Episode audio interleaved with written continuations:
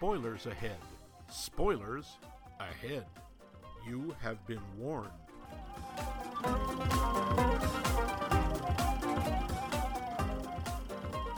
This is it, the night of nights. No more nursing and rehearsing of parts. We know every part by heart. Welcome to the final episode in Max Mike Movies series on James Bond called, affectionately, Get 'em, Jimmy! We've seen the best, the worst, uh, well, not the worst yet, and we've reported to you, dear listeners, about what we think this series has to offer and for what it needs to apologize. Deeply. We'll also be discussing this series in its entirety due to a suggestion from one of our dear beloved listeners who, in a turn I did not see coming, has since fired us from our own podcast. Yeah. Well, I that was just hard.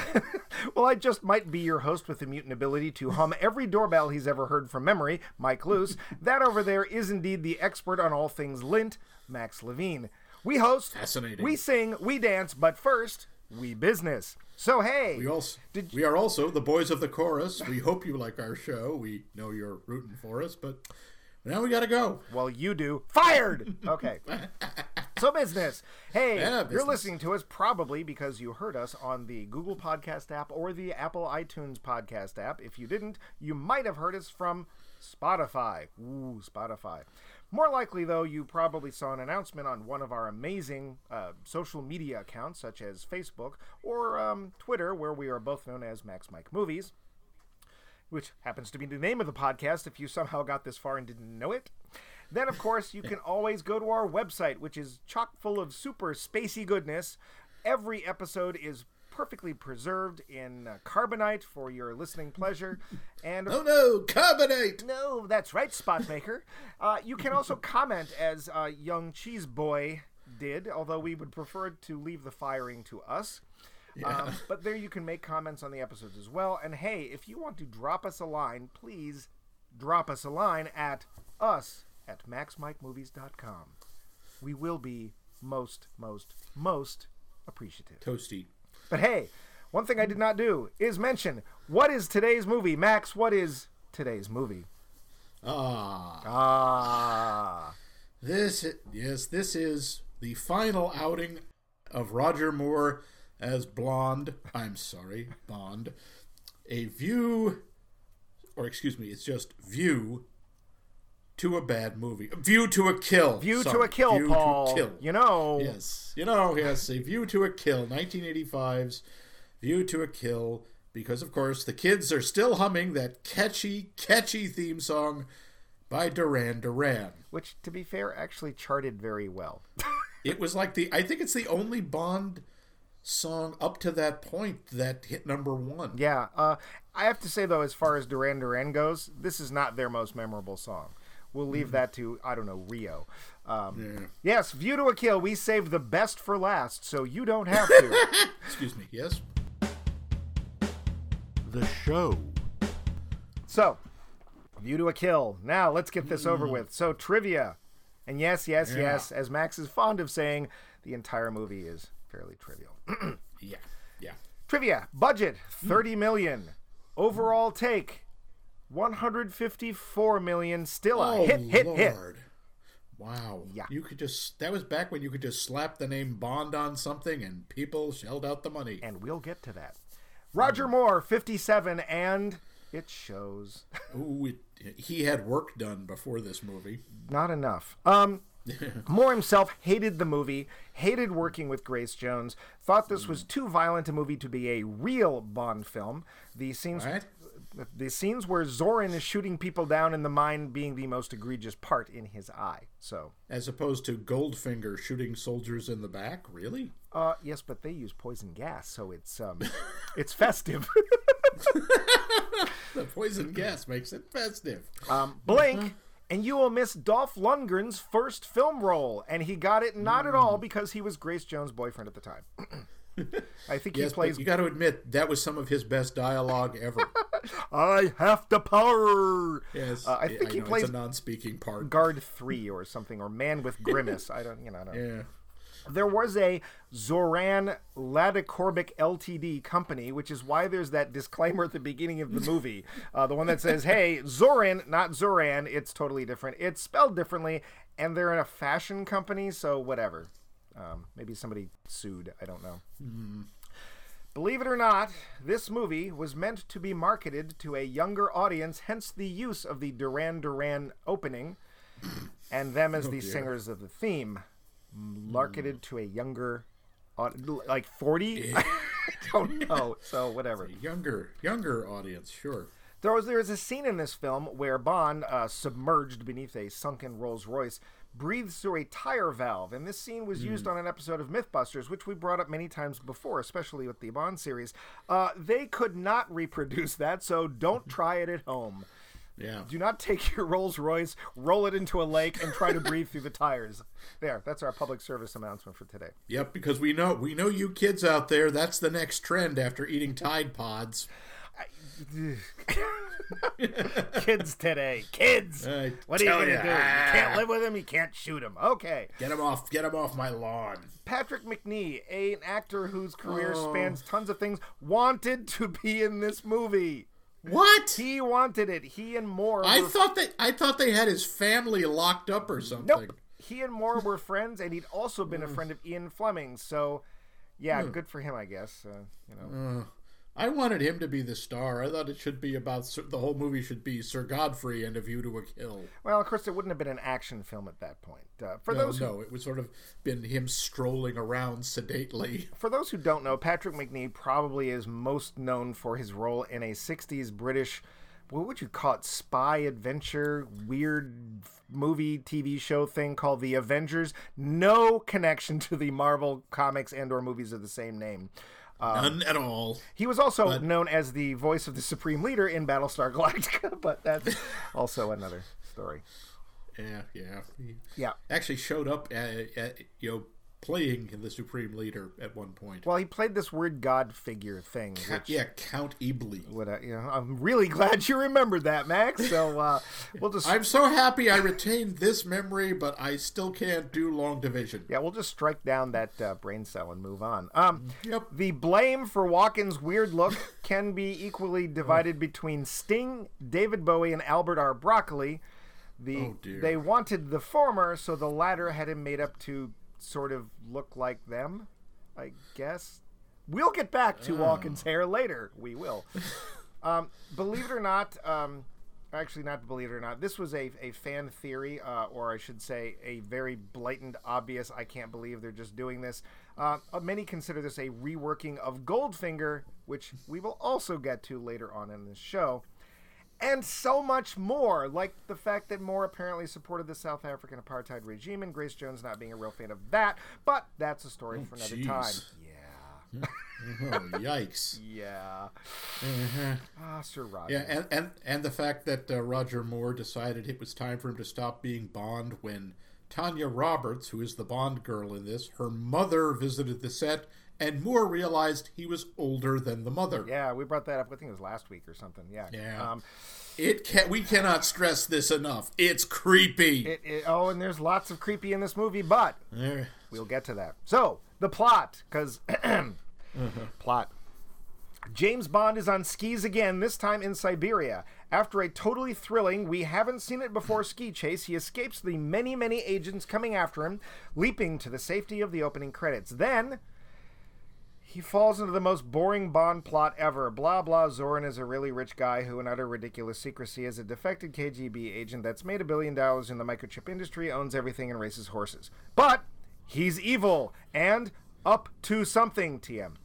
So Bond goes in, getting into one boring chase after another. I mean, totally thrilling chase after another, pitting himself against Mayday, Zorin's second in command, and Zoram himself before foiling an evil plot that would drain the San Andreas Lake, then blow up both faults, thereby flooding Silicon Valley and making Zorin the king of breathing, or microchips, whichever comes yeah, first. this as villain plots go, this is up there with Drax's, you know, create a hmm. super race in space in terms of just dumb. At least Drax was large scale. This is what he's not threatening the world. He just wants to blow up Silicon Valley and come on. Okay. Don't we all? Yeah. There's lots of hanky panky between an old man and high school students, shootouts with rock salt impregnated guns, incredibly bad performances, and believe it or not, a scene that Max and I to this day cannot believe happened involving a co star of Beastmaster and a blimp. Yeah. The final entry of the Bond series to star Roger Moore, we bid farewell to the sagging flesh and a shower scene that will nauseate you. Excelsior! That is the plot.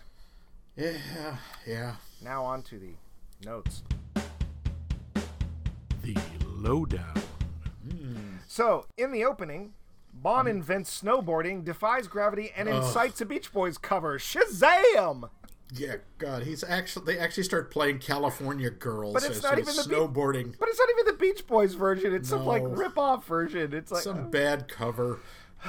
All I can think of, oh, okay, yeah, look at that. He's extreme. This was the 80s, the time of extreme. And apparently, the guy who did invent snowboarding, or at least made it popular, is the guy doing the snowboarding things. But we won't ask how Bond suddenly super glues his boots to the the front blade of a snowmobile. But whatever.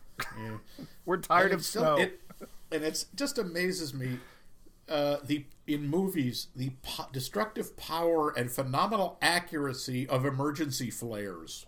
yeah. Well, now that- fires takes down a helicopter by shooting a flare into it. You understand those things are not supposed to be accurate. You know what they're supposed to do? Go up. well, That's it. If it had got into the cockpit, I will say it spewing all that gas in a very small area probably would have been really, really difficult to deal with. That being said, of course, the helicopter hits something and explodes. Because anyway, from this moment on, all British Secret Service iceberg escape boats will be equipped with Instabed. Yes. Because literally, he gets into he gets into his little uh, Blofeld iceberg escape mini sub thing, and there's this big round couch where he pushes a button and it turns into a bed. So we can have the first of many really icky, squicky scenes of elderly Bond and some high school student. Yeah, you know, this is one of the first movies where you can really say, you know, dude, you should just hook up with Moneypenny. It kind of works now. Yeah. Um, old! This series is visually aging along with its audience. It's. Yeah.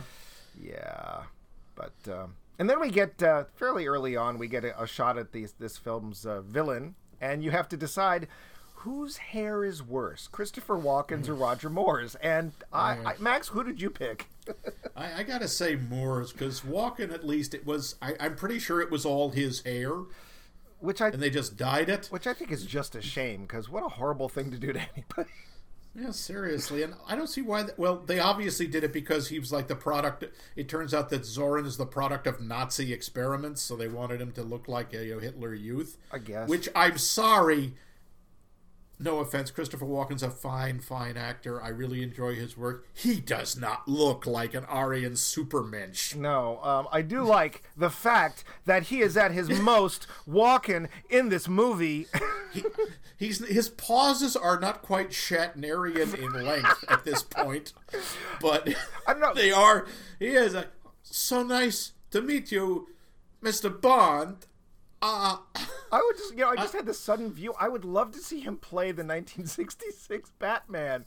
You know, Oh, Robin, we've got to go now to the commissioner quickly. Joker, you diabolical fiend. Or who knows? Maybe That we could worked. we could have we could have a slow off between Shatner, West, and Christopher Walken. That actually might be. Hey, Saturday God. Night Live, if you need some uh, some ideas for some uh, gags here or, or some skits, here's one right now. There you go. It's free. God, I can just see it would be a half page of dialogue, but the scene would be an hour and a half long. Mira, Mani, I'm so happy. Oh, okay. right, hang so- on, we could do a whole show just on that. We Uh, could, we could. And then, hey, so yeah. we are in Paris, lovely, lovely Paris. Uh, we get a character who I swear his name is Frenchy. I'm Frenchy. I'm French. Did I mention? Because it is one of. The, I don't think there's a serious, an actual French person in this entire scene. But Now he, you expect the whole crowd to just all start going ho ho oh, ho. it's just awful. And then, so, uh, so they. They kill Frenchie with a fake butterfly. I kid Oh yes, not. the famous whistling butterfly theater. I, it's almost impossible to describe. It's apparently paper butterflies on fishing line with uh, people in matte black techie costumes literally controlling them with fishing rods. and some lady whistling at them. And I cannot think of a worse definition of the word entertainment than that. Um, Hmm. Then, luckily, you know, it goes from bizarre, weird scene in a restaurant supposedly atop the Eiffel Tower to a wacky French car chase that, as Max would say, my sides. Um, Because yeah, this one, Bond car chases are supposed to be exciting and thrilling and you know tense, and this is a friggin' cartoon. it is. It's just awful. It, I I swear to God, halfway through it, I started expecting to hear. Yeah, I, I, you know, this movie could have been improved 100% with yakety sax. so, at so many points. so Grace Jones' uh, character Mayday uh, subtly uh, karate chop uh, takes the place of one of the butterfly fisherman guys, and then zaps Frenchie in the face with these, and then Bond goes chasing after it, which was leads to this whole thing. Um, Later on, Grace Jones totally does not recognize Bond when he shows up at Zoran's uh, horse ranch thing. Uh, I don't even know where they are at this point. Are they still in France? I guess they're still in France. Whatever. cares? And she's just like, hmm, this guy seems suspicious. Yes, he's totally not the guy I was shooting at on the Eiffel Tower. Ugh, I just. Uh... and, and here's Grace Jones. Okay, I like Grace Jones. Grace Jones, visually, I mean, she's just cool. There's just Yeah. something that she has. she looks amazing. Yeah, she has real presence. It's even when she did that dreadful commercial with Adam Ant, um, for I think it was Honda. I don't remember something like that. it was some scooter or other. Yeah. Yeah. I can't. It's cool. I'll take it. Um, Grace Jones, great choice for this. Totally wasted, and because we have to. Well, there's this really annoying scene where she's working out with Zoran. And he beats her because he's got, you know, super Nazi juice in him or something. And we get a scene that, quite honestly, is pretty much rape and uh, yuck. No, it's not. It's not rape. Uh, No, they, she they don't were- want it, and he forces that they- himself on her, and she's not happy about it because when he pulls back, her face is not happy. But she does. Again, some- the idea is that sort of the, that's kind of their relationship. She's obvious. The idea is she's this creature of violence, and she's she's into that. And you get the also feeling she's significantly stronger than he is. She could probably get out of it, and she's disappointed when he has to stop. well, I dis- I disagree because we we find out he's a Nazi Superman, so he's supposed to be super strong. A fact that later never shows up in the film. Uh, hang on, he's never. They never say he's supposed to be super strong. He's supposed to be super intelligent. Well, they said that they had also been doing gene stuff that did that as well, but that's why he was beating her. That, to be fair, I'm sorry if you're going to put Christopher Walken and Grace Jones together, uh, she's going to walk out. He's not. Yeah. name Walken or not. Uh, my take on the scene was that he was forcing himself, and let's face it, it's a white guy forcing himself on a black woman, so whatever. It's uncomfortable. It's, it's, an uncomfortable, scene. Um, However, not as uncomfortable as the sequence that comes later when Mayday finds Bond waiting in her bed for her. And we are supposed to, be- yeah, we're supposed to believe that they're hot, that at least they're, if not hot for each other, at least willing to have sex with each other. and it is like watching someone bang two bricks together.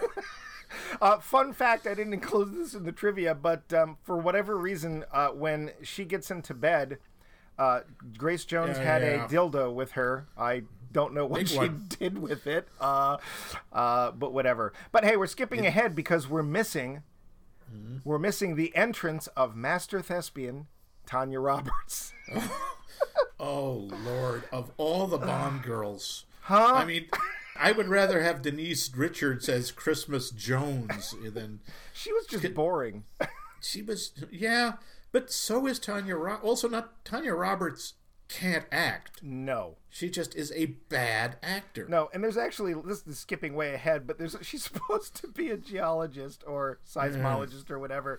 And there is a scene late in the film where they come across the magic explain to you everything map in the mine Yeah. because whatever. And you can literally see Robert Robert struggling with her lines as she tries to explain the evil plot TM and well anything having to do with her character's job to Bond. I swear Yeah. her eyes dart off screen to her cue cards.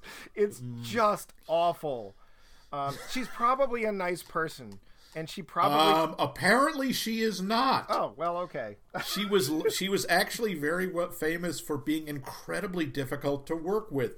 You know that sequence again? We are jumping ahead, where uh, they're infiltrating the mine. They're disguising themselves as miners, and they're putting on like the the standard Bond henchman jumpsuits.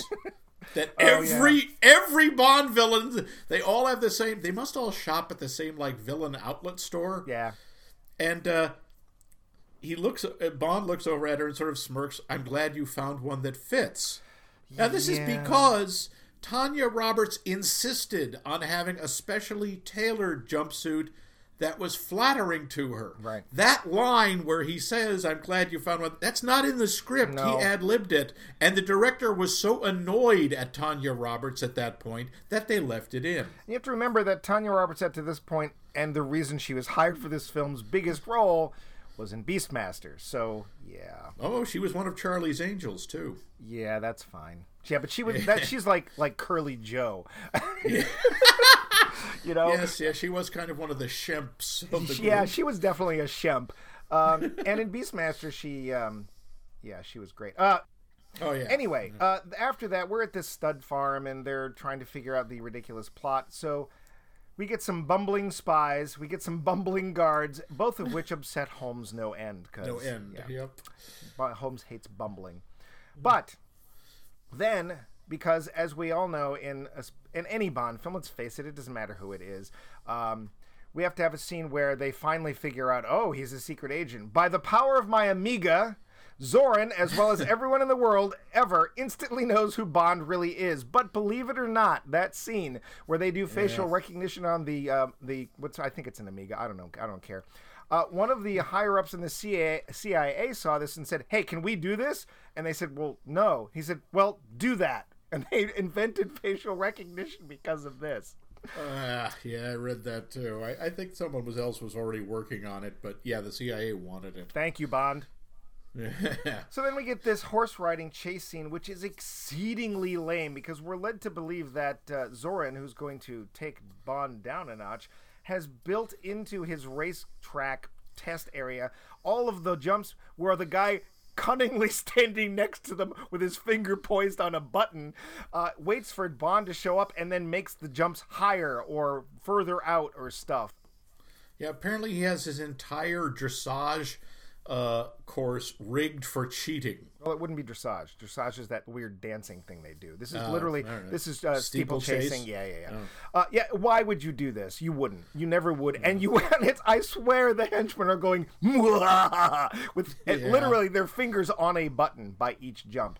And then there the, the idea is that that uh, they have implanted a chip that sw- um, puts an injection of horse um, steroids or horse uh, endorphins or whatever into the horse, which is why he wins. Uh, which this is, um, yeah, this is the beginning of the Goldfinger ripoff scenes. But uh, then they go running off, and eventually Bond looks like he's going to escape, but oh no, he didn't. And they've killed poor Patrick Macnee, who I'm hoping thought, hey, um, instead of lasting this whole movie, could you just kill me now? Hey, you guys, could you kill me now? Kill me now, please. God. and, I, and they're just like, hey, now we're going to take care of you. And all I can think of is shoot Bond, just shoot Yes. him. Just no. somebody just shoot him in the. Yeah, again, then you get the Austin Powers. Like, I have a gun in my room. I'll go get it. Two in the head. It's over. It'll be fun. No, I'm going to put him in an easily escapable death trap, then close the doors and leave and assume everything w- worked according to plan. What? Yeah, and I actually made the mistake of watching Austin Powers the night before watching this because I, I just oh I haven't seen this in a while. And it's like oh yeah, this is one of the reasons they made this movie. Yeah. So yeah, um, so then we get the whole let's explain to the audience what we're doing scene, and this, if you missed any of the Goldfinger references up till now, this will basically because that's the whole Project Grand Slam scene in Goldfinger is reenacted on a blimp, and Yeah. um, and this plan is idiotic. you know what his plan is? Zorin makes microchips. Yes. You know who else makes microchips? Silicon Valley. Yeah. If I destroy Silicon Valley, I'll have no competition. yeah. Okay, so many things wrong with that. One, Silicon Valley does not make microchips. Even in 1985, Taiwan, China, South Korea, Asia was making the microchips. There were maybe 10 chips being made in Silicon Valley. That would and even if you blew up Silicon Valley, so well okay, not a bad thing. You would have gotten rid of 1985 Microsoft. That's not necessarily a bad thing. Hi, I'm Clippy. I think you're making a letter. Can I help? Boom! this might have, yeah, you know, this would have stopped Microsoft Bob. and now there's a deep cut for you. Only real hardcore computer nerds remember Microsoft Bob. Thankfully, I do not. Yeah. Yeah, just as well. Yeah. But uh, it's the the plot, the, the the villain scheme is just stupid and un, and overly de- complicated and destructive. Yeah. And they take one guy says, I don't want any part of this. Just like in Goldfinger, they take him out and toss him out of the blimp. And in that moment, we achieve both blimp and the movie title because Walken has to say he had a view to a kill. No, no, no. Do not two things. Do not put the Bond theme, which apparently does show up in this movie. I didn't hear it. And mm. or the title of a Bond film in the Bond film. Yeah. Because Yeah. Hey. then we get yet another dull car chase. He escapes in a Corvette, and it is probably the dullest Bond car chase ever. Ever, because I didn't even think it counted as a car chase. I thought it was more like just merging with a little attitude. pretty much Bond gets in a Corvette and they drive off. Yeah. I mean that's. Bye. then we get a scene in a hot tub with Xenia Onatopp or whatever her name is, and No, no, but first, no, no. First, there's another part of Who piece of ridiculousness when they, you know, the, the, they're they're out on the, the, the looking at one of uh, Zoran's oil platforms, where again a really stupid thing. They they're talking about, oh no, we've got to hurry. We we we we can't afford any delays. This intake fan isn't working. Hmm. But by the way, throw this human body into it.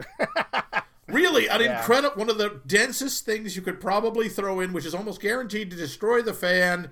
You people are morons. You deserve to be to fall out of a blimp. Well, also, so they take this guy who is, I think he's one of the KGB agents we see earlier when Zoran mm. goes, "Ha ha! I leave the KGB and all of you, goodbye."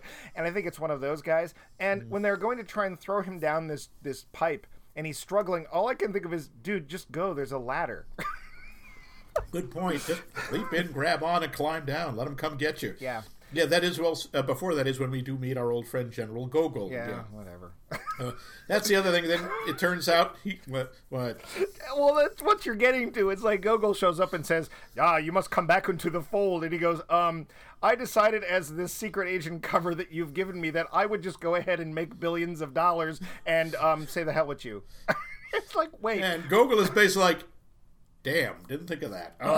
Oh, yeah, that makes so actually that makes perfect sense. Right. Uh, and so th- so then Bond goes off with this this this nice Russian lady who has Pola Ivanova, Whatever. Which I looked, I looked up the actress Fiona Fullerton. She was literally half Bond's age.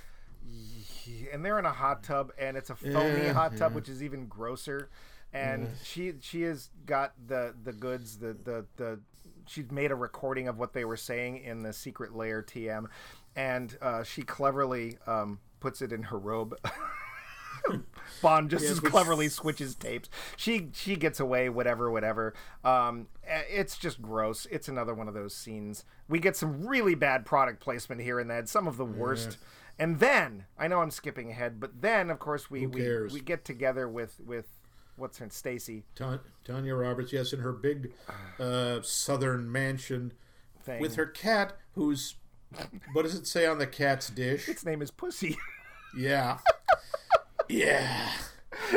I don't know what. Yeah, the, upset, the they're not even trying to conceal it with an octo I think or a it says galore. I think it says like little bit of the P Ussy, like is it's what yeah. you see. Uh, I no, think later at the you end, see it. You, you it. you later do see it. Yeah. Full, it says full, Yeah. full on. Yeah. Yes, they meet up. They have zero chemistry. Yeah, well, I mean, to be fair, I don't. In her performance, again, I'm not going to make any comments of her as a person, but in her performance on her own, Tanya Roberts has no chemistry. Yeah, yes. Tanya Roberts has no chemistry even with herself. Um, In fact, there's a scene where, uh, if you remember, Christopher Walken is talking about to his plan to his to the the I don't know what they are his his advisors or his his uh, Henchmen. and his Patreons. I don't know. And uh, he lifts, he sticks his hand in some sand to illustrate that microchips are made from common sand. Um, I honestly don't know which has more of a screen presence: the handful of sand or Tanya Roberts. um, anyway, then. Yeah. we find out that she's this she works for the city so we get to thrill because i know max you felt chills go down your spine Oh, yeah. as we watch bond search through city records Oh man! Yeah, now I gotta say, I've been in a lot of municipal buildings. I, I've been in. I have never seen a single place where the place where the room where they kept the files had a big sign on it that says "file room." and this, you see, I, I can't just blame this movie. Half the movies where anyone's searching for in, a, in a municipal building, in a city or state building, it always says "file room." Any, tell me, has anyone ever seen that? Really? well you failed to notice the sign on the door that says nobody breaks in here Yeah, do not break in here. We mean it. Yes, that we, we have the the no one will be seated during the fascinating file record search. and then And then of course, it's a tra- it's a trap. it's a trap that so then Yeah, Zorin, bad guy Zorin show- and Nato show up and This we have to we have to summarize because this is just a really stupid sequence. I'll summarize They by kill this. a- Shoot Bond! Shoot Bond! Shoot Bond! shoot Bond! No! They're gonna make no big elaborate things. Set building on fire. Put him in an elevator. Hey Max, I bet you didn't know this. Get out. Bacardi rum. You did not know this. This is uh, you know, Max. Yeah. I bet you did not know this, Max. But Bacardi rum, when you ignite it, burns at three thousand degrees and will I burn. did not know that. It will burn right through elevator cables. Yeah, yeah, that, that rum burns remarkably long and incredibly hot, hot enough to melt through. Because you know, Bacardi rum will not melt steel beams. Yeah, but that's okay because it's not so hot that they can't like you know escape through. Walk Whatever. through it, and then none of their clothes ignite. Hey, did we mention boring, pointless, badly done car chase scenes? Because Oh, we get oh, one more with Bond in a fire truck. And believe it or not, it's a would- cartoon. yeah, you would think, hey, uh, a chase through San Francisco in a fire truck. That's exciting. No, it's not. It is not. It really isn't. It should be. It should be awesome. And it's dull. It is. It is very. the only dull. interesting thing was apparently the stunt guy who was supposed to drive the truck was too short. he was too short. So Moore is actually driving the truck because he was he was a lorry driver before he became an actor. And I'm hoping after this movie he went back to it. then we get to the mine, which is near the end of the film. We're obviously going through this quickly because we actually do. We're going to do something a little different today. But the, we get to the the uh, empty silver mine, which bears a striking resemblance to the mine in the um, Temple of Doom film. But whatever. Yeah, Um, when they go in, all I keep thinking is Kali Ma, Kali Ma. As they're approaching, i.e., sneaking into the mine area, with uh, they, Bond puts on a hat. That's that's it. we get That's perhaps his elaborate disguise. Yeah. we get perhaps the dumbest line in a Bond film mm. ever. Looking over at one of the trucks, Bond says, and I quote, because I wrote it down, that truckload of explosives should last them for months. Oh wait, I thought Tanya Roberts said that. No. I mean, Because who he then cares? says, "Here comes next year's supply." Who cares who says it? It's a stupid line because it's just like, "Hey, audience, I hope you notice that large pile of explosives." okay, and then they they set up the explosives, and that's again where we see Tanya Roberts struggling with her lives. Yes. Um, here's we also get to the part where we see how evil Zorin is. How evil is he? You might ask. Oh, he is so evil. He's going to blow a hole in uh, Lake San Andreas or Lake Plot Convenience, fill the San Andreas and the Hayward faults with seawater. Yeah. Which now I I'm not a geologist or a seismologist. I have no idea if this would work. I kind of doubt it would, but they're going to fill it with water and ignite a double earthquake, Right. Which is even rarer than a double rainbow. Yeah. And somehow this will only work inward into Silicon Valley and crush it like a bug. Yeah. And he's so evil that he will start the flooding of the mine, flooding all the workers and even Mayday and some of his own men. And then the workers who are trying to escape, he will machine gun with his second and now His second in command, um, whose name I don't think we ever I, hear. n- we don't care. I only know him. It's like I know that, but oh, he was in an episode of Columbo. That's all I remember. Oh, okay. But then we get to a scene which is quite honestly the only scene I remember from this movie. Max and I saw this together in Leicester Square in England in 1995 when it came out, and we got shushed for giggling because Stacy gets out of the mine first and is standing on a hill. Bond, with the help of Mayday, has got out a different hill. Zorin, who is upset to see that the bomb he very carefully placed on top of the stack of explosives has in fact been brought out on a handcar and explodes with Mayday on it and not where it's supposed to, causing his amazing plan to go off. So he literally sneaks up behind Stacy with his blimp Yes, he is flying a small blimp. and he Which- grabs her through the open door as Yeah, Bond because she couldn't hear the engines that are driving the blimp. She could, her peripheral vision did not notice a sixty-foot blimp coming up behind her. Oh, and of course- blimps are very. Yeah. Apparently, blimps are very stealthy. Yeah, and Max and I have been quoting for years. Nobody actually says this in the film, but we've been quoting. What is it? So now what? Uh, we've been quoting this for 35 years. Stacy, look out! Look out, a blimp. yep. The actual line is Stacy behind you. It's fine because it's just that sets the whole tone for this movie. Stacy, look Yeah. out! A blimp. It should have been Yeah. actually on the poster. Yeah. And then there's, you know, fight on the blimp Yes. and he's hanging on the But, line. but Max, I have a question for you, and I hope you can Yeah. answer this because I, I I looked through the internet, all of it, the entire internet. I racked my tiny brain. Um, can you answer this for me, Max? Why? Yeah. Why oh why? Is there dynamite in the blimp's fridge? Ah.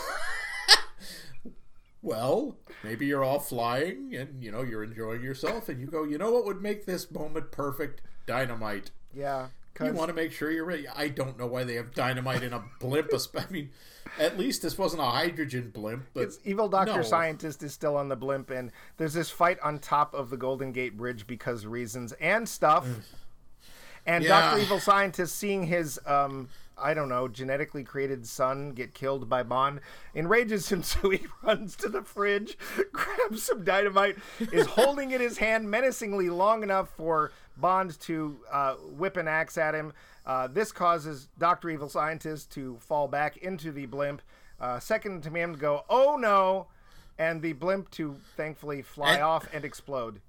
Yeah, and there is literally a cartoon like scene where the henchman and the Nazi doctor who created Zorin are basically bobbling the dynamite between them, going, you know, no, you take it. No, No, what? yeah, and then Ugh. the film ends on an exceedingly lame joke and an even lamer icky shower scene. And I didn't. and again, There's you know, a- what- you know, I never knew this. Q apparently invented the K9 robot. Yeah, except it's a From Doctor line. Yeah, and he uses it. Excuse me. He uses it to spy on Bond in the shower, which all in and of itself is not at all icky. Yeah. So Yeah, we've got an old guy in the shower and an perv. older guy watching them on Cat Robot, uh, whose name might be Pussy too. Who knows? um, now I did not catch this, but we are supposed to be uh, uh, gifted with a visual metaphor, as Roger Oh. Moore literally tosses in the towel, signifying the end of him as Bond. Yeah, he throws the towel over the robot so it can't watch him doing Uh, horrible things too. I can't. Yeah. yeah. Thank God they had they used one of those opaque shower doors because you know he's in the shower with Tanya Roberts and it's like, oh, Grandpa, no. Yeah. and then Great Grandpa, no. Yeah, Q. The look on Q's face when he realizes what he's looking at is one of the most disturbing moments in the movie. yeah. It's like, oh yeah, I'm ew. I'm gonna get me some good Bond action. oh, rats. Yeah. Okay. The Roundup. So, in case you haven't noticed, we did not care for this movie. Yeah, in general, usually uh, we would continue talking about how much we love this film and Yeah. we do our wrap up, but we do want to do something different. So Yeah. uh, before we get to that, yes, no, Max and I, we picked. I I'm gonna go ahead and say the worst for last. I honestly think this is the worst Bond film. One of the main reasons Yeah. is dull dull dull dull dull dull dull dull dull. Yeah, you boring. don't care about any of it. There's no tension. No, all the car chases are lame. If if they're even memorable, and I think there's three of them. Um, the none of the locations look good. Everything's brightly lit. Um, I don't believe for an instant that that restaurant's in the Eiffel Tower. I don't even know if they have one. Maybe they do, but I don't think it looks like that. I really don't believe that people are excited and can't wait to see a lady whistling at paper butterflies being thrown around with fishing poles. I, ugh. although Jerry Lewis, oh, no, no, no. Oh, Bond's too old. Um, it's he should have a should have had a desk job twenty years ago. Uh, even Roger Moore was quoted as saying Bond should be played by somebody in their thirties. Yeah. There's just Even Sean Connery said that. He said, "I'm too old. Roger's too old." yeah, it's just unmemorable. Um, except for the Yeah. blimp. Actually, Yeah, the blimp is pretty funny, but The- no, this this movie's a waste of time. it is totally. But thanks to Cheese Boy, Yes, thank you, Cheese Boy.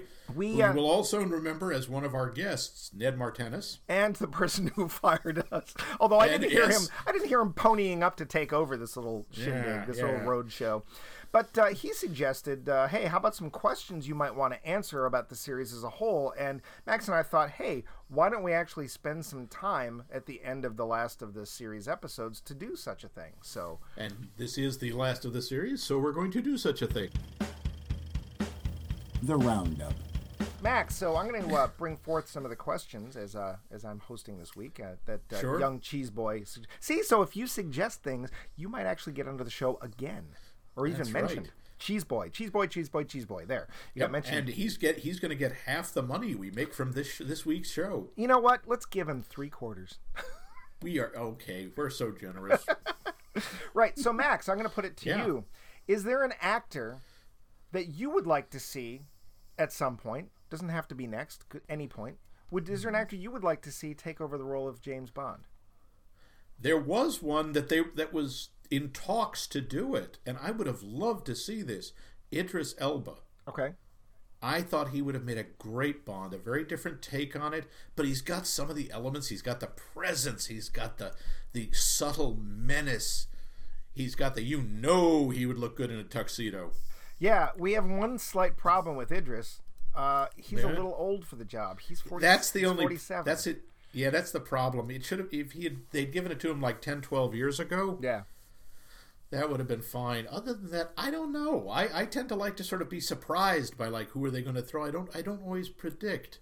But do you have someone you would like to see? Well, I don't know. I mean, part of me wants to consider a young man that is probably still too young, um, but who has been given a very similar role in another franchise, and that's Taron Egerton.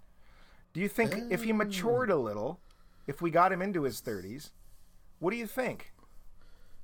I think he could probably do it. The problem is with all those the Kingsman roles, he's kind of already done it. Yeah. But I mean, who knows? Could he bring something? Now, of course, bringing something new, we're pretty much already. I mean, it's at the cat's out of the bag that in the the last Daniel Craig film, which is coming out this year, we're going to have somebody taking over the number, but not the name. And that is that the, a young black woman who we haven't seen yet. Um, but I'm thinking that's fine. I don't mind changing the gender of. Let's. I, I don't know if I want to change the gender of James Bond, but I would love to see a movie with a woman spy. And we saw um, Jinx when we saw Halle Berry play Jinx, and I'm like, hey, you know what? Why don't we do a movie about her? And I think that this is actually kind of a callback to that character because I thought up until the point they had to make her the damsel in distress, that Halle Berry's Jinx was a pretty cool character, and I liked her Yeah, that could have worked. in an otherwise yeah. horrible. I'll wait and see. I mean, I think if they want to make a change, you know, it's been half a century. They they might might as well do something, try to make it more interesting because I think that also leads into some other of the questions that Cheese Boy asks. Yeah, which it does. Um, he asked, uh, "Are there any different eras of Bond?" The way what he actually asked was, "Do you think that there's different eras of Bond besides the eras of the actor who plays him? You know, do you feel like, oh, the world's changed, so did Bond?" I'm going to ask you first, Max. Did you think that that is is evident in the films, and if so, I where think- and how? Oh, definitely. I think it's definitely true. The early Bonds were very much based on the Cold War. right. and uh, they were they were also you know movies of and in the 60s a very different style and a very different you know aesthetic and it was also very different politically it was pretty straightforward it's like England good, Russia bad. Kreplakistan or whatever. Yeah. Uh, yeah, except even then they were a little cagey about it. A little KGB about it, even. Oh, you are so fired just for that. in that they came up, while the books are very much, you know, Bond versus Russia, the, the movies are more, well, no, it's this evil organization, Spectre. right. But uh, it the lines between good and evil and uh, you know who was the, who were the good guys and who were the bad guys were very clearly drawn Yeah. in the early in the early movies in the 60s. See, I'm going to have a differing opinion here. Um, I think that the eras of Bond don't really change, except for the actor, until we get to Daniel Craig. And the reason I say that is it is still Bond against some giant world plot. Um, yeah, KGB, okay, whatever, becomes evil bad Spectre, but the feel of them really is the same. Um, I mean, in this case, you know, View to a Kill, we're harkening back to Goldfinger. It's the same plot, basically. Oh, evil rich guy wants to become evil richer by making other people's source of income worth less and his worth more. Um, I don't think they do anything different in the. Um, uh, what's his name? The one that came after uh, Moore. Uh, uh, Timothy Dalton. Timothy Dalton ones work the same way. Big giant evil bad guy plots. I mean, they don't have blimps, I'll admit, but Yeah. and then I think that uh, we we run into the same problem with Pierce Brosnan. It's you know we But get Pierce Brosnan though, and we talked about this in admittedly another terrible one. You know, what die another Dianetics? I don't remember the one with Di- the invisible I think it was car. diuretics is what you're thinking. Yeah. of, yeah.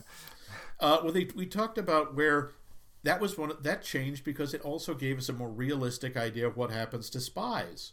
You know, he he gets caught Well, and he and he gets traded and he and gets well you know, fed. Yeah, yes, and well fed and There's an surprise, attempt. obviously exercise, but There's an attempt, but it's still things are too big. Still, things are still too worldwide, and quite honestly, f- way too fantastical. And I think that one of the things that the Daniel Craig films do is they dial things back and they quite honestly make it a lot more personal, especially with uh, Skyfall. It's like I'm not here to take over anything. I'm here to screw you because you screwed me. yeah, And- it's true. They bring the scale down, and there aren't you know orbiting death lasers. With freaking sharks attached to them. yes, yeah so i i think that they they i mean and it, it worked even this film made back five times its budget worldwide which is why they kept doing this. And i think that they kind of stuck to a formula and it really doesn't change that much. Um, so for me i'm not saying max is wrong. I'm saying that my oh no i'm saying max is wrong. No.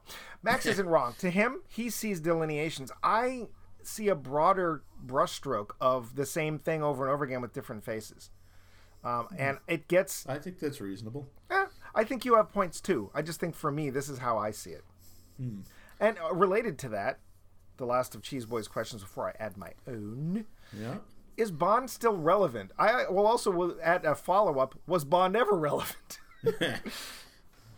Well, that's a that's a tough question. I mean, in the again in the old movies, they make it clear that he's very relevant, and the fact is, if you look back at the intelligence game or agencies or whatever in the older in the old days when the OSS became the CIA and when the NSA was formed, and when you got MI6 and the and all, all the other secret services, yeah, the there was a lot of focus on the individual spy mm-hmm. because that's how you got things done. Yep. You didn't have drones. You didn't have cyber attacks or Facial electronic recognition. surveillance. yeah, or, or, or, or, or electronic surveillance. You had a guy had to break into a place and take something, or take pictures, or walk up behind someone in the street and shoot him in the back of the head.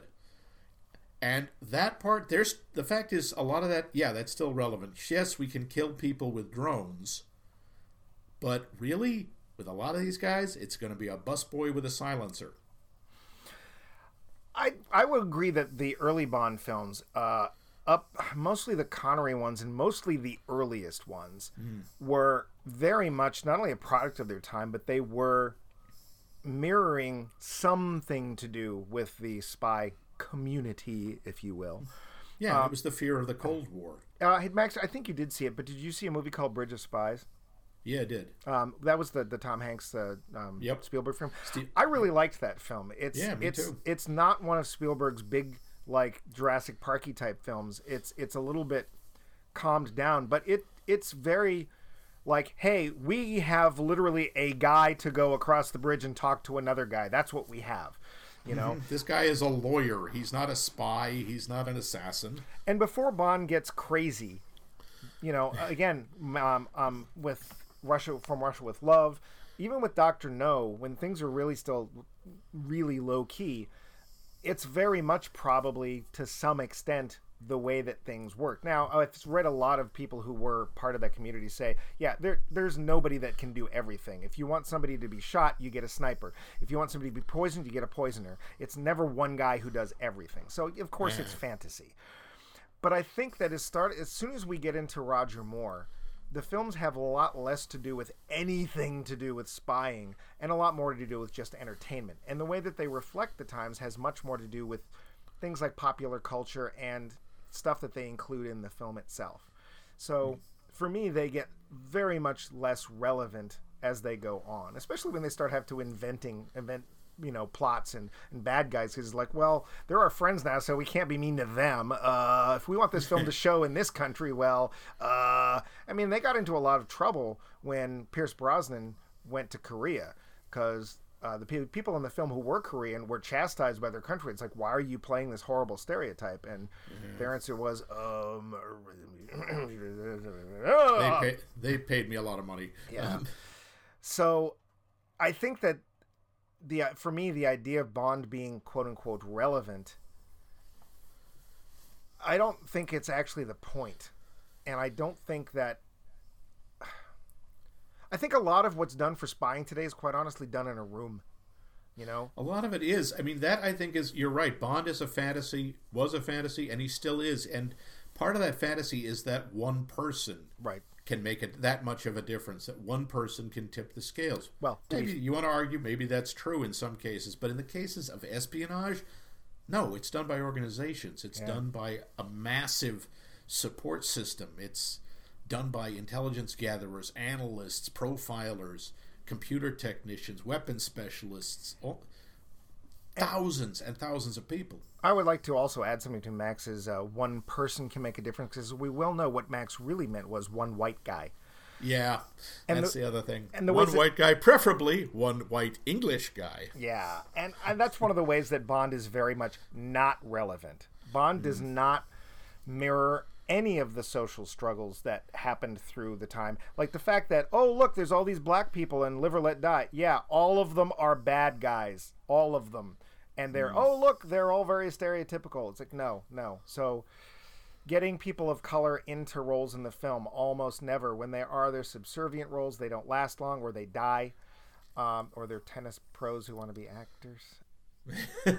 the way that Bond and the movie treats women, very much not relevant uh, in general. We start to see some action in that in the Daniel Craig years, but it's still, there's a long way to go. Um, these films are meant to be entertainment. Uh, in some cases, like today's film, they fail miserably. But I would say, as far as relevant, I'm going to say in general, Bond is not a relevant franchise. Well, It's my phone going off. Uh, uh, I'm going to pause for edit here. I'll be right back. yeah, Hello. yeah, okay. Continue. Yeah, I don't know. When you talk about relevant, you, you also have Okay, so Uh, I'll just like the- finish up my podcast, of which I'm in the middle. yeah. Yep. Bye.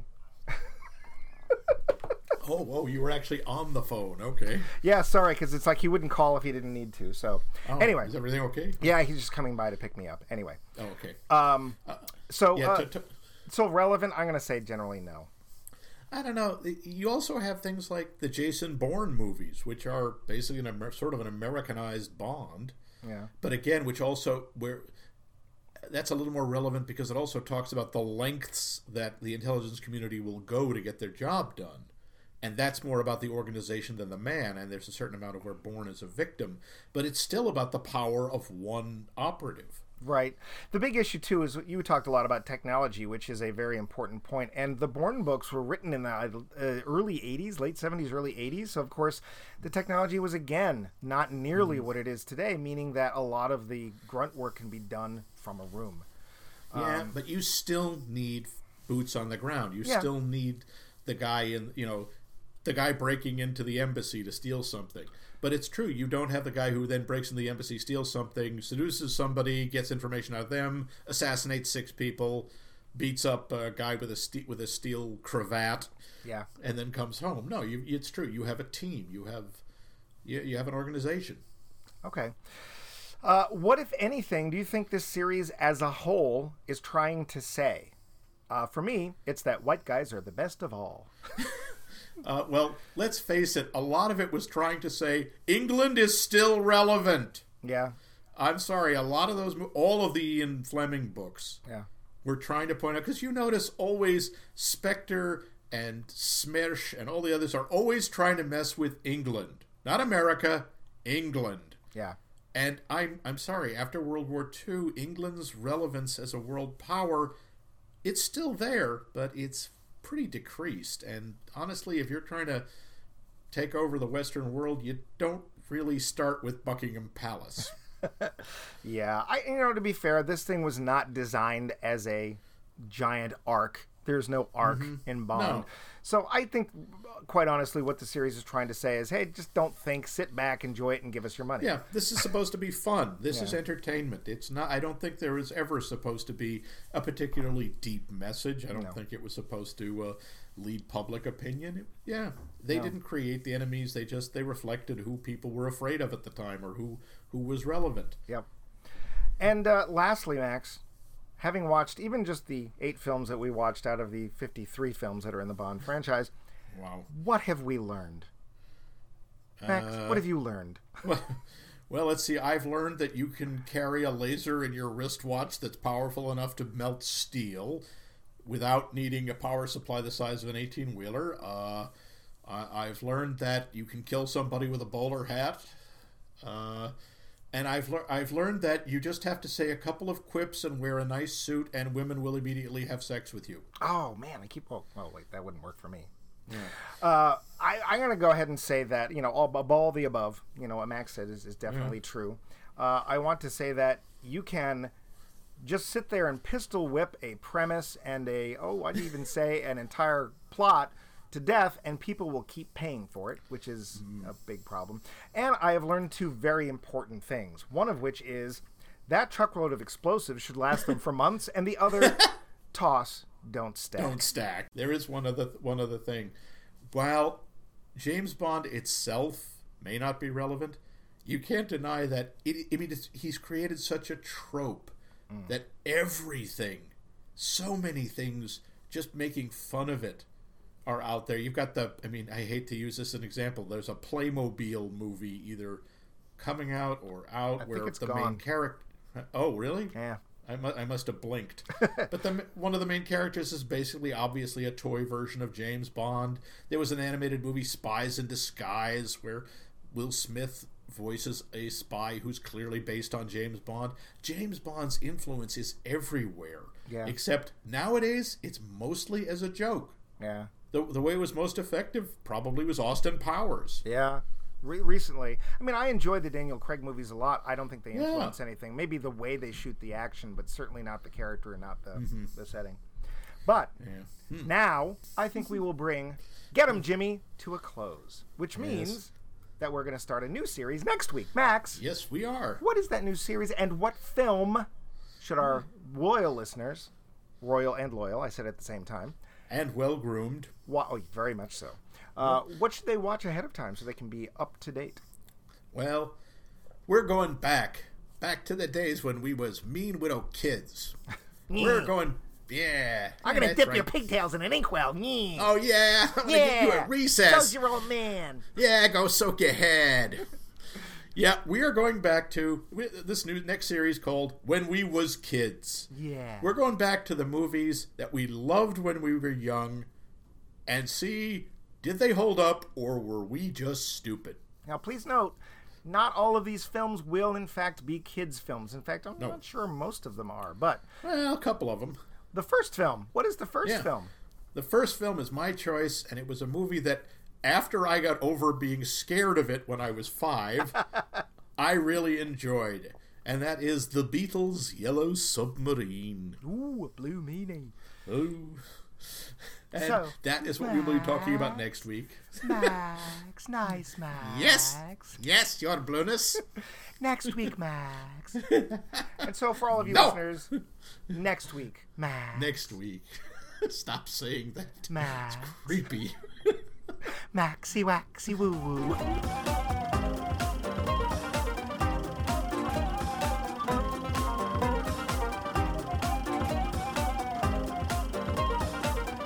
This has been a co production of The Voice of Max and The Movie Wrench.